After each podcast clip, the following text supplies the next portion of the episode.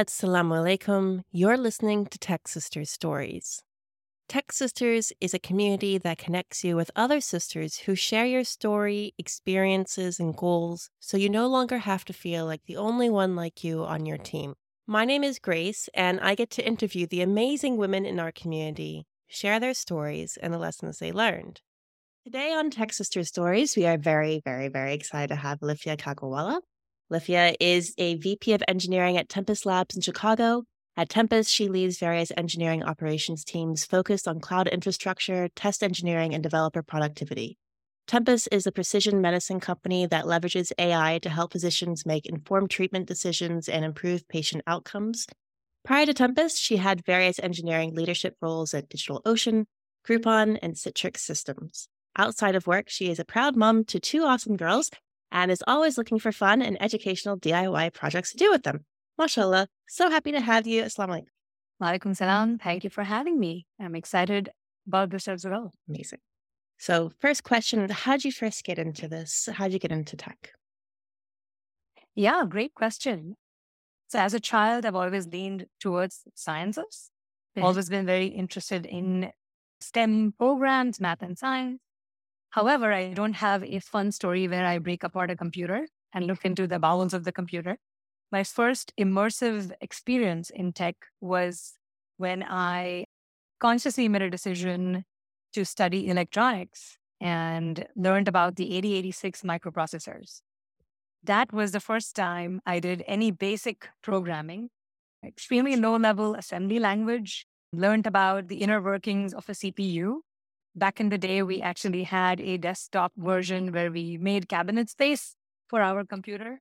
So that's really what got me into technology. Some of you may be too young to remember that, but those were the days when we used floppy disks. I, I miss floppy disks. Honestly, I remember having a stack of them. We had a special floppy disk container and we would just thumb through them all for the different programs that we had. Mhm. It was it was nice. I like it. I think it's funny the the history of the icon, the save icon, and how it doesn't really it's detached from its original meaning. Yeah, that is fascinating. I never thought of that. It, uh, it takes a product UX person to look at those things. But yeah, absolutely. A lot of people don't know what that represents anymore. Alhamdulillah. So you're saying that you are very interested in learning this and very hands-on, which I guess ties on with how you're looking for the DIY projects for your daughters, because I can imagine this is something that you would really be into. Mashallah. And how did you go into that and go into university and then getting your first job? yeah, so that was kind of the beginning of my academic career Hmm. trajectory towards tech. I've been a tech professional for the entirety of my career, all the way from going to college for an engineering degree, coming to the US for a master's in computer science. That led me to my first job in technology. And ever since, I've never really looked for alternatives and just stayed true to my roots. This is such a thing that is really useful for tech sisters, especially, but other women in this domain to to look at because this is unusual for someone like you of your background to have stayed in tech from the very beginning of your career to now and to get where you are now. So, how would you uh, compare your experience from like the early phases of your career, middle, and where you are now? Yeah, absolutely. I do have a long story to talk about. Definitely. So, when I started my career in tech, as most people would, I was an individual contributor. Got recruited at university campus recruiting events Mm. and set my foot through the door for a California based tech startup at the time. When I started off, I didn't really know what I was looking for. I knew I had an engineering background, didn't really understand what was on the other side of the corporate world, what Mhm. roles are available to me, what those mean long term, what does that career ladder look like. So I was pretty open to exploring different aspects of the software development lifecycle, almost too eager to wear multiple hats, which I did end up doing. But I always found people management and kind of learning about the business as a whole, staying close to customers, very critical to my role, which got me into management pretty early on. Mhm. than most people at that level. So I, my bosses took their chances and I moved into engineering management pretty early on. That's kind of what shaped my next five years as middle management. Okay. And as a tech lead of sorts, I got to dabble in a little bit of different parts of the tech stack. Although I started off as a test engineer, now I was leading product development efforts.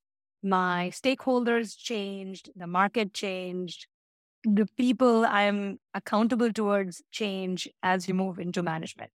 There were many different responsibilities as a middle manager in terms of being responsible for people's careers, which is very new. So, a lot of learning and growth over there, making tough decisions where people will ding you for your tough choices, Yeah. the various suboptimal paths that you have to choose from, moving from being tactical to being strategic was a big Mm. jump towards my mid stage of my career. I would comfortably say I'm heading towards the late part of my career at this point, where what I have found as a consistent kind of grounding truth throughout my career has been finding core values that are important to me, Mm. regardless of stage. As I've moved and transitioned through the various stages in my career, I've gotten more grounded in my core values and principles that have helped me immensely as a late stage senior leader at the company. And what are those core values and principles for you? So, first and foremost, it's very important to have a moral compass, Mm. as it as it is in life. Very important to be self-respecting, Mhm. knowing what your weaknesses are, and knowing how to say no to things that you're not comfortable with. That is one big difference. I think that was a big area of growth for me personally, is trying to fit in versus trying not to fit in. Yeah. And kind of making your values set your moral compass, essentially. I've had to grow into becoming more of a cultural as well as an empathetic leader. Mm. As you go towards the late stages of your career, you're not working on behalf of an individual or a team, you're working on behalf of a company. And you are the company. You are representing the company at that point, And every crack is highly visible. Yeah. So do you feel like as you've progressed, those core values were always present in you? It got more defined as you go on, but your the roles and responsibilities shifted and pivoted as you changed as the roles and what was required of you changed. But that identity of who you are and what you want was always there. Absolutely. I think we all we have that somewhere within us. It's a matter of accepting it and being comfortable with your identity. Especially as we're talking about this group of women here. Yeah. We have multiple intersecting identities that we live with, that we navigate on a day to day basis. Mhm. And for a lot of us, those identities are different and they multiply as you go up and you become hmm. more of a visible leader. So, kind of staying true to your obligations and requirements in working in a, for majority of us, this would be true, working in a non Islamic work environment. How do you be self respecting? How do you uphold your identity and values and promote that culture and values around you to build that safe environment for you? Of course, we're recording this just before Christmas, and a lot of Muslims are experiencing how to navigate the workplace when Yep. everyone's having Christmas parties and secret Santas and Christmas jumper days and all these extra things around Christmas. And where do you draw the boundaries? What do you do if you are you have boundaries that are different from your other Muslim colleagues? Because maybe you have colleagues who are very happy to go Christmas parties. It's fine. But so this is something that and what comes up to describe this is that it feels very awkward, right? When you're going Yep. through this for the first time, it feels awkward. But then as you practice it more, it, it becomes a little bit more natural, less uncomfortable. Yeah. What do you think? That's very true. Actually, you've hit upon a pretty critical point and it's very timely. It is important to be vocal about what you're comfortable with. It is important to build allyship Mhm. within your company, to identify those male and female allies that will work towards reducing the disproportionate labor that we expend as marginalized identities to fit into the workplace. In simple words, what that means is you want to be comfortable with talking about your association with this holiday, what you as a family do and do not observe. And you don't have to mold or bend yourself or bend over backwards to fit in. Especially as we talk about building inclusive workplaces, it is amplified when it comes to us, Muslim women, and like what does an inclusive workplace mean for us? Right? There is women in the workplace and then there's Muslim women in the workplace. So how do you, as a leader, I have that unique opportunity to set that tone and to be a role model and to set that, to create that environment for other groups, other marginalized groups that may be invisible to the rest of the company. So maybe as an example, since this is that time, Yeah. and since Tempus is not an Islamic company, how are you as a leader of this company setting that space of inclusivity for your company, for your workers? Yeah, actually, I was talking about this to our head of communications only yesterday as we Mhm. have been planning parties and social gatherings. And a couple of easy, like uh, low hanging fruit, tactical things that we could do is accommodate for dietary restrictions, Yes. have inclusive gatherings that do not have to be at a pub or a bar. So choose your venue appropriately. Be aware of religious dietary codes. Be aware of religious dress code. Give people the option to choose to opt in or opt out. And keep track of how many people are not going to be able to socialize in this way because it's not accommodating to them. So, to be able to track that is important.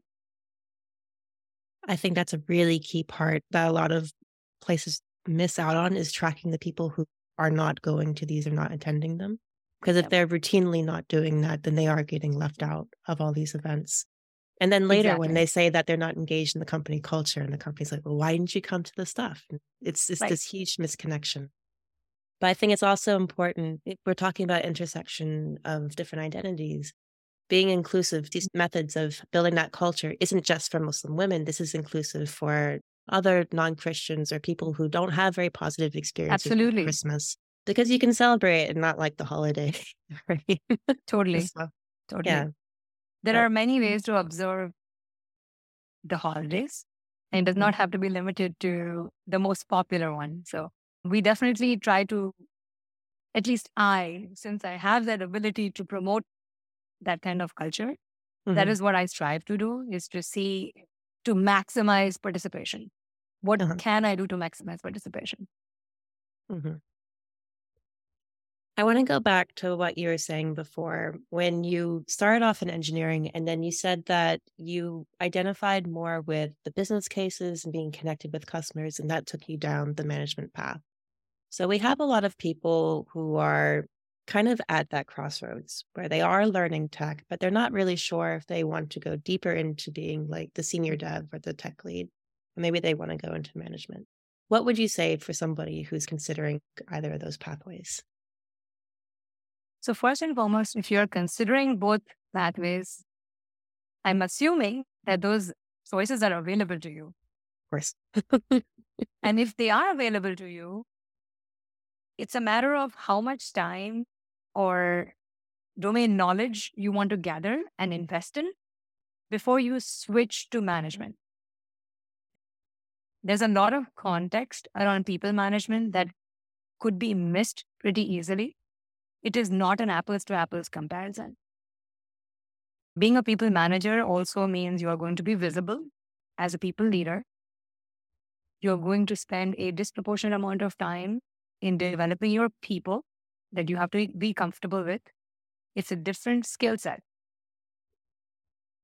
And if you're considering that move, you do not even need to be the best software developer on your team. What I would say is if you are, I'm assuming you're already a senior developer or an individual tech contributor, get a mentor, someone who's already in the management, on the management track, and shadow them to see what their day looks like. What kind of decisions do they need to make? What is their complexity and scope and focus that they need to handle on a day to day basis? And see if this is for you or not. Would you be comfortable with choosing from three suboptimal paths with very little information? Or are you the kind of person that needs to dig deep each and every time?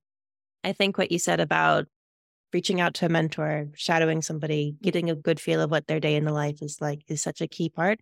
It's something that we do tell TechSister members, especially at the very beginning, because tech is such a wide field. So somebody can come in, into TechSisters and say, I want to work in this, but I don't know what to do. and so we mm. do say to reach out to people and just talk to them about a day in the life. And something like that is never wasted because even if you decide to not go down that pathway you still have a connection you still have like a friend who who knows what you're looking for and can look for ways to support you. Yeah absolutely you can always find someone within your organization or outside such mm-hmm. as this community right here to help navigate those various paths and it's always good to if you have the opportunity to try it out in a tech lead but not people management role if your company offers those kind of rotations. But having mentorship goes a long way. Absolutely. It, it's a lot better to, to, test something out before you get into the job itself and realize very quickly that it's not for me. Absolutely. So, Alfia, one of the questions that we were talking about before, and I guess we touched on this a bit with us having so many layers of different identities, being the only at work.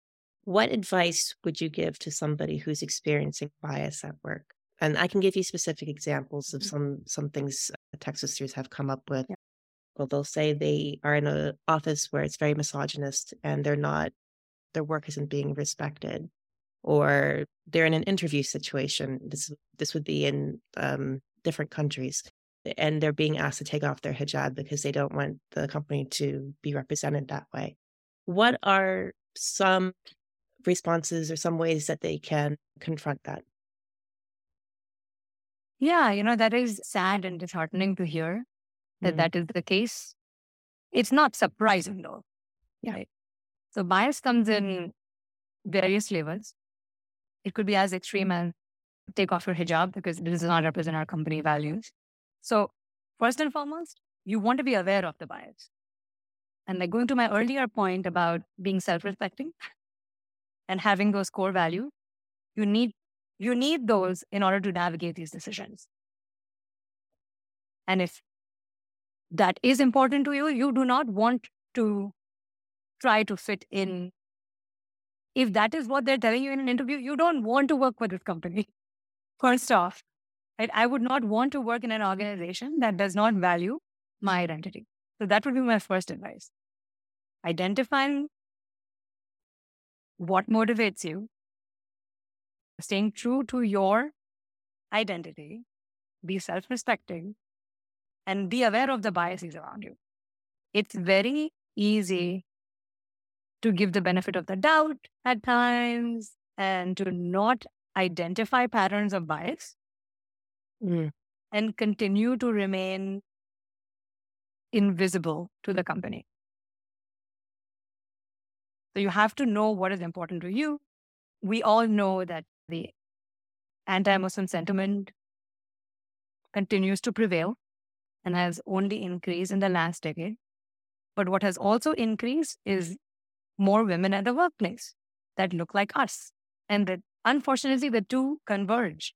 And hence we are here, still struggling to make it work in a workplace. If you do end up in a situation where you are part of this organization that has continued to struggle with accepting you, that's when you start identifying allies, either from within your community, within your organization, or outside, to seek public advocacy and support. Believe it or not, as a senior leader in the organization, I continue to seek out people that will publicly advocate for me and my values. I have those allies even at this level, even where I am highly visible, where I need them to stand up for why I'm doing what I'm doing. It never goes to waste to have that. These are people that are easily able to navigate the situations, but are also willing to reduce the energy you have to put in to get to your goals. So it's it's important for us to be able to generate that leverage with the people around us and to use them for support. Is this something where we're looking for allies in communities who are also experiencing bias, or is this also looking for allies like white men, for example? Yeah, exactly. Okay. Both. Both. So it's it's a challenge in itself to identify those allies. So if we're talking about white male allies that tend to hold majority of the powerful positions in most companies, what you want to see is obviously it's a gut check, but it's also have they helped other marginalized groups within the company? That's something you want to watch for. Are they performative or genuine? Are they going to support you in a performative way? But then as soon as you turn your back, it's it's another story. And or are they genuinely going to support you, whether you are or not in the room? with them. So it's very important to identify the right allyship, including white, in, including and definitely white male allies. Yes. And I yeah. think what you said about yeah. their history goes a long way, of course. But that is very useful advice. One person in a just a couple of interviews ago is yeah. Asra Khandil. She was talking about the bias and she wears the niqab and she's a mm-hmm. software engineer and she was saying that working remotely has helped to the extent where she can just be judged by the quality of the work itself.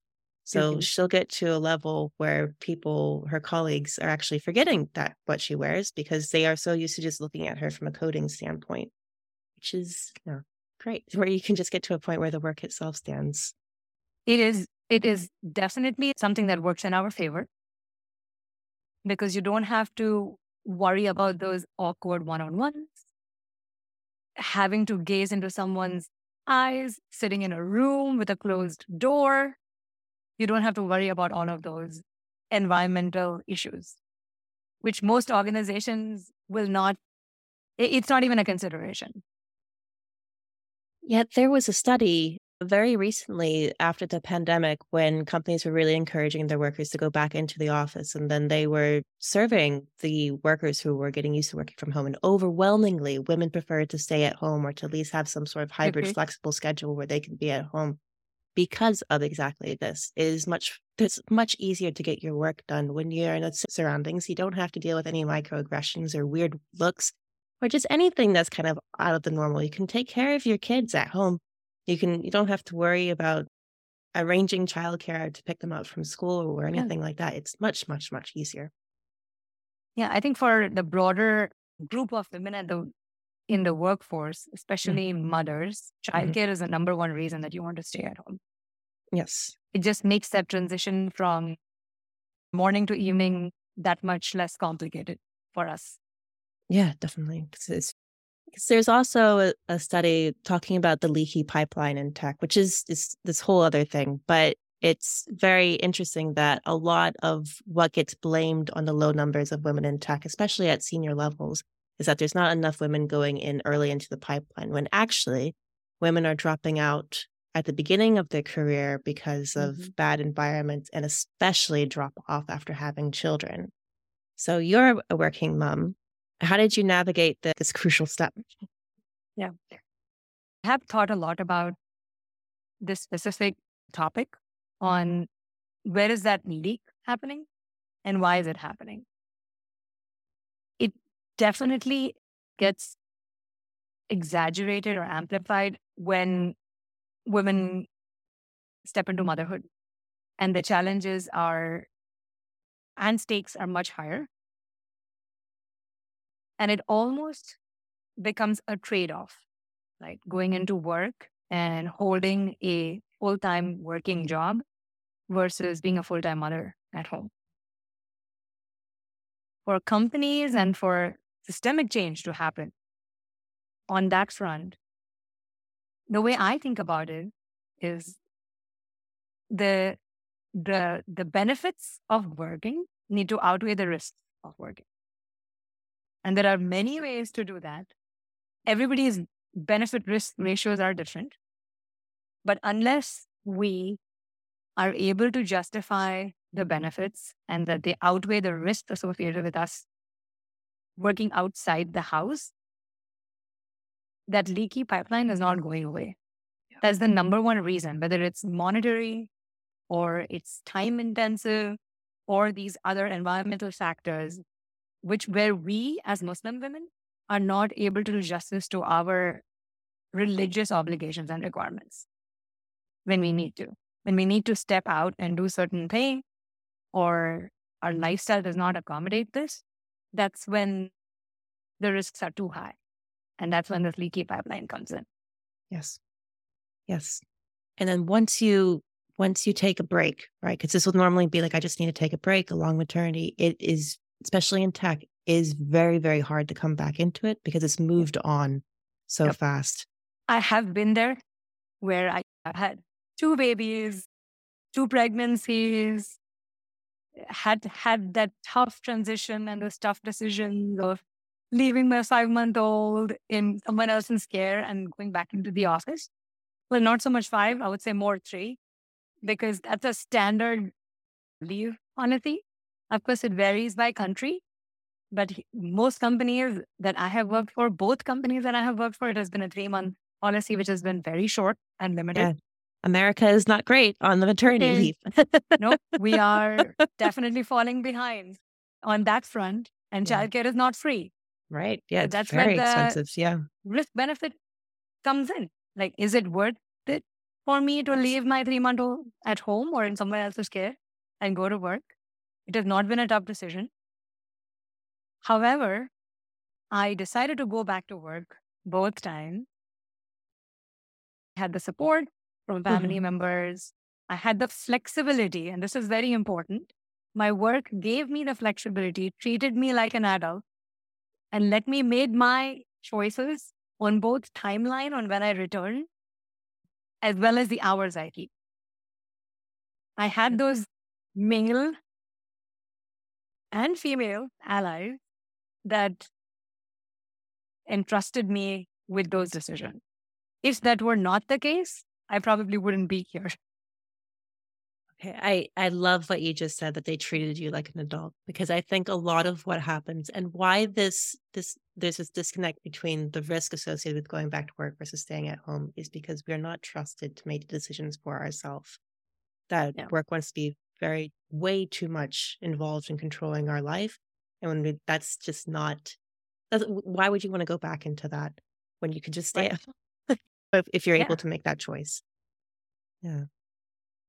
So you were mentioning before about systemic change.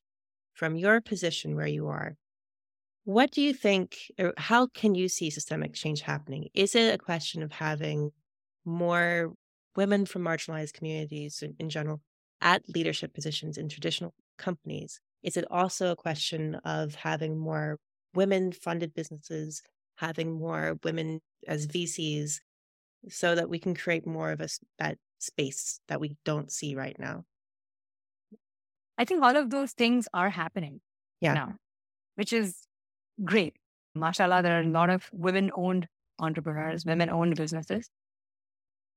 The key is to make them successful for these women in corporations in senior leadership positions to stay and for companies to be able to retain them for a long period. Getting there and staying there are two different things. there are some, as I was saying earlier, there are some like low hanging fruit, tactical things, day to day paper cuts that we can avoid, right? For retention and creating that safe place. And everybody had at some point has either been part of or heard of DEI initiatives at their mm-hmm. companies. Mm-hmm. And it's about time that we have faith related DEI groups as well that are pretty severely underrepresented, even with DEI initiatives in place. And we can promote those initiatives in, in the companies we work for. That is something I am planning on doing myself at my current organization as well, is how do I carve a space out for these women to stay at the company? And it is very important to see other people that look like us, that feel the same pressures of society and face the same challenges. The more we see people represented at various stages in the organization and different roles across the workforce, like co founders and angel investors and clients, even. The more we see these identities, the safer we will feel. This might be a bit of a tricky question. Do you feel like at your level, where you are a very visible leader, is there a certain feeling of obligation that you have to stay so that you can help the people who are coming after you? it is not so much an obligation, but it is definitely something that keeps me going and stops me from quitting. Is that a weight? To some extent, yes. Like I, there is not, there hasn't been a single day where I have not thought about the risks and the mm-hmm. benefits. Mm-hmm. What keeps me going is if I lose, someone else wins. If I leave, someone else will take this seat. You will lose a person that looks like you. You will not have this individual in this role that has that power to influence. I will be giving up a pretty big seat in that perspective. And if we keep doing that, we're not going to be able to chip away at that larger picture. So it is, it's it's a it's a burden in in a way, but it is one that I have consciously decided to own. I love, may Allah reward you for going through that and lighten that burden for you, and just reward you with a Allah barakah for all the women that you're helping just by being there. MashaAllah. Thank you.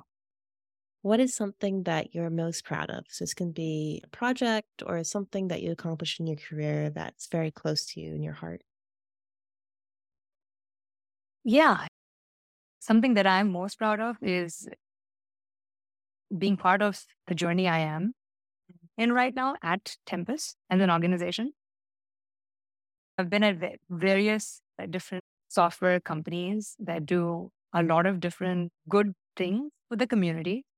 This place that I'm at right now, I am specifically proud of because of its mission and the complex world of a highly regulated industry where we're trying to impact patient lives. So I'm mm-hmm. really proud of being part of this journey where we're materially impacting patient outcomes and putting a dent in cancer research and therapeutic discovery. It mm-hmm. is it is definitely a topic that is that a mm-hmm. lot of people have become all too familiar with in our personal lives. Me personally, I've had loved ones, suffer through the disease, succumb to the disease, have survived it. I've seen it up close and personal, and definitely something that I am proud of and I hope to remain part of the foreseeable future. Yeah, that's that's such a core thing. When you're able to work and your work is feeding something that's really important to your soul, having that alignment is is very very powerful and I'm happy that you're able to feel that. To your earlier question about the burden, the burden that you take on to stay in this role, this plays a big part of my decision is mm-hmm. am I doing work that is meaningful to me? Yes. That goes back to your core values. Exactly. Yeah. Exactly. So at this point in my career, I strive to find meaning in my work where I'm actually contributing to society in some way. Alhamdulillah. Even if it's small. With you, I'm sure it's not small. MashaAllah. I'm sure may Allah magnify the impact of everything that you're doing. MashaAllah. Alhamdulillah. what is something that you regret or you might wish that you have done differently? Yeah, that's an interesting question. There are many regrets. Definitely one that I would say is, as I've said earlier, not seeking out advocacy early on. Mm-hmm. You know, not seeking out support and mentorship early on, trying too hard to fit in. Yeah. At my early stages of my career, it's a slippery slope. And once you start kind of putting your obligations on the back burner, those deferred salahs become missed salahs. yes, especially in winter when they're all right especially after each other. right. so it's yeah. It's a good practice to keep that as your kind of central focus mm-hmm. and be able to find accommodations because they are there. You just have to speak up for yourself. Yes. I have found that even though it might feel awkward to ask that question, Absolutely. usually it's it's not a big deal. They'll just yep. say you can use the conference room. It's yep. fine. I discovered at this latest place that they even had a prayer mat um, available that a previous employee who's not working there anymore had left behind her when she left. And so that was already all set. I didn't even have to worry about that. Yeah. Alhamdulillah, easy. right. I think that is important to be aware that those accommodations exist. Yeah.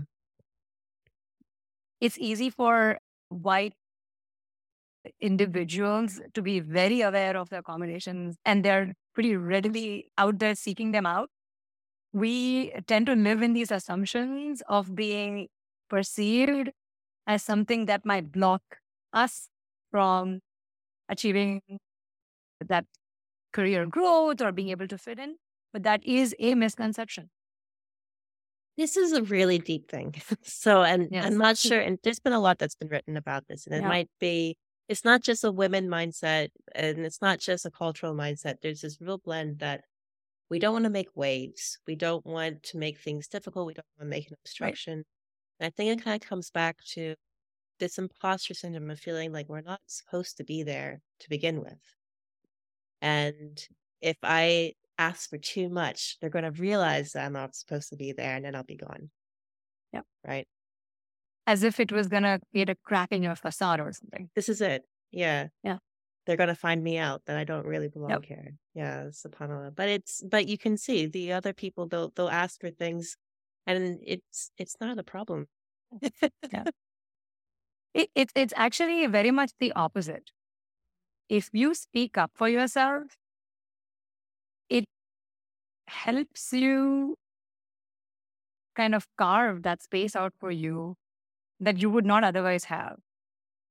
It, in fact, enforces and establishes your identity and promotes culture rather than tolerating it. And I think this goes back to what you're saying about having that invisibility, that you can just kind of float through and be invisible, but you're not going to grow in yourself and in your career. That environment isn't going to accommodate you because they don't see you.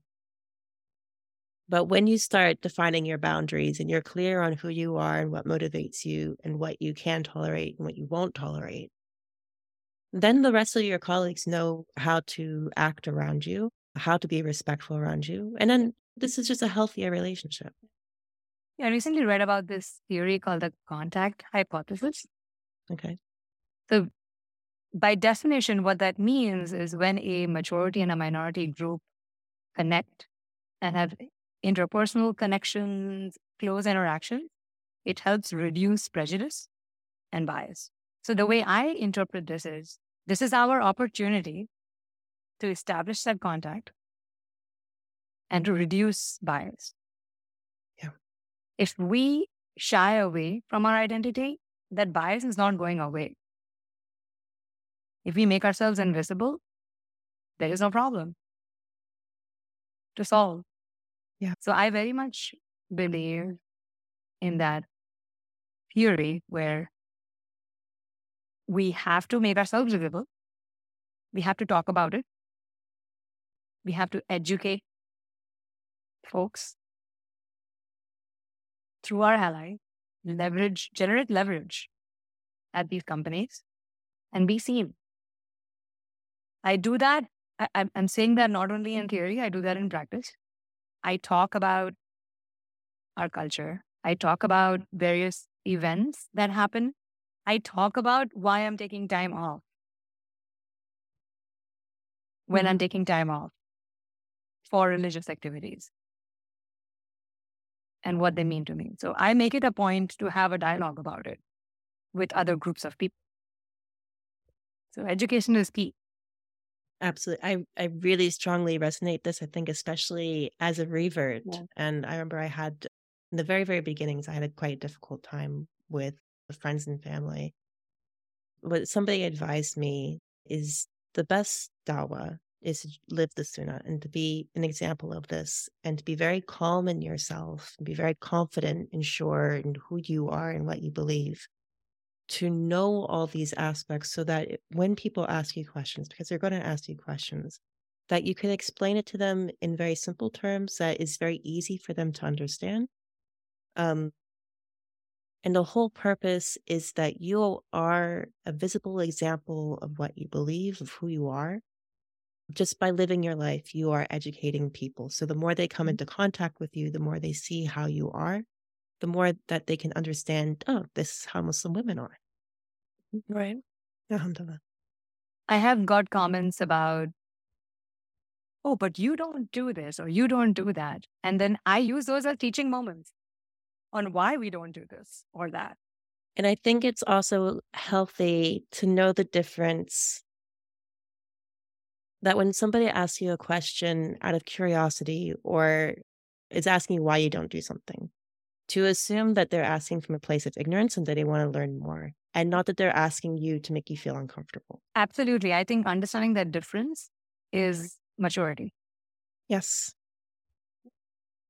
And I think it's also goes back to what we were saying before about you feeling like you have to justify yourself to be there. If you feel like you're not confident and you don't belong there, then somebody asking you why why you're wearing hijab or or, or why you're praying might feel like they're finding you out, like they're finding the cracks. Yep. Right. Yep. Whereas they just might not know. Right. And uh, give them the benefit of the doubt, convert it into a teaching moment and Mhm. talk about it yourself, talk about your community. Invite them to your home. It's a work iftar. They're really great. Yeah. Alhamdulillah. Absolutely. That's that's definitely on my list this coming Eid. Yes, it's getting so early now that it's fine. It's like normal dinner time. Alhamdulillah. Yeah. The last question I have for you tonight is what is something or someone that you're most grateful for over your career? I think this kind of goes back to my earlier chat about having those male allies and female allies that have treated me as an adult, that have recognized that I have specific values, core values that shape my identity, Mhm. and being able to trust me with my decisions based on that. That's what I've been most grateful for. Honestly, there are people out there that will accept you the way you are. So don't feel defeated. And if, as you said earlier, they're telling you to do things that you're not comfortable doing, that is not the right place for you. So I'm, alhamdulillah, grateful that I have had those opportunities I have walked away when I have not had those opportunities. So I'm grateful for those decisions and those moments where I have walked away. It is hard to walk away, but sometimes that's the right thing for you and your family. Mm-hmm. I love how you're framing that. MashaAllah. I think when we walk away from something, especially if it's an environment where it was difficult, so it was a difficult choice to walk away or it was painful, it can feel like we're taking a step backwards mm. or we're taking a detour from our career or this is like a test. But it's a movement into something else. It's a new beginning. And it, it's it's about having this this trust that wherever you're going, is the right thing for you as long as you're holding yeah. tight to those morals those core values those principles then as you move forward this is the right choice this is something that allah is, is guiding you to yeah and when allah shuts one door he opens another exactly so have have faith in that are there any last bits that you want to include? Any final bits of advice? First of all, thank you for this opportunity. Mm. And one of the reasons I was so excited about this and being part of this community is for other women to know that there are people out there that have had, that have faced those challenges and made those decisions, optimal and suboptimal, mm-hmm. and to know that there is a community that they can rely on. Mm-hmm this is definitely like I wish I had found this earlier in my career. But I'm so excited for those women who are starting mm-hmm. out that have all these questions about the ladder, about the workforce. And I mm-hmm. really hope I can support this mission. Thank you again for this yeah. opportunity. And uh, I hope to be here again soon. Absolutely. Absolutely. Thank you so much. And as always, thank you so much for taking the time to listen today. If you liked it and you like what we're doing at Tech Sisters, consider following us, leaving a review, sharing this episode with any friends, or even supporting us on Patreon. All of those really help us a lot. This is a completely nonprofit organization. We're just doing this for Sadaqah. So anything that helps more Muslim women find us and discover us and hear the stories is immensely helpful. And if you are a Muslim woman in tech, please go ahead and check out our community. It is completely free and fun and very supportive. You can join by going to our website at tech sisters.com and filling out the membership form, and you will get a link right away into our Slack. So it's really, really easy. And that is all from me, and I'll see you next week. Assalamu alaikum.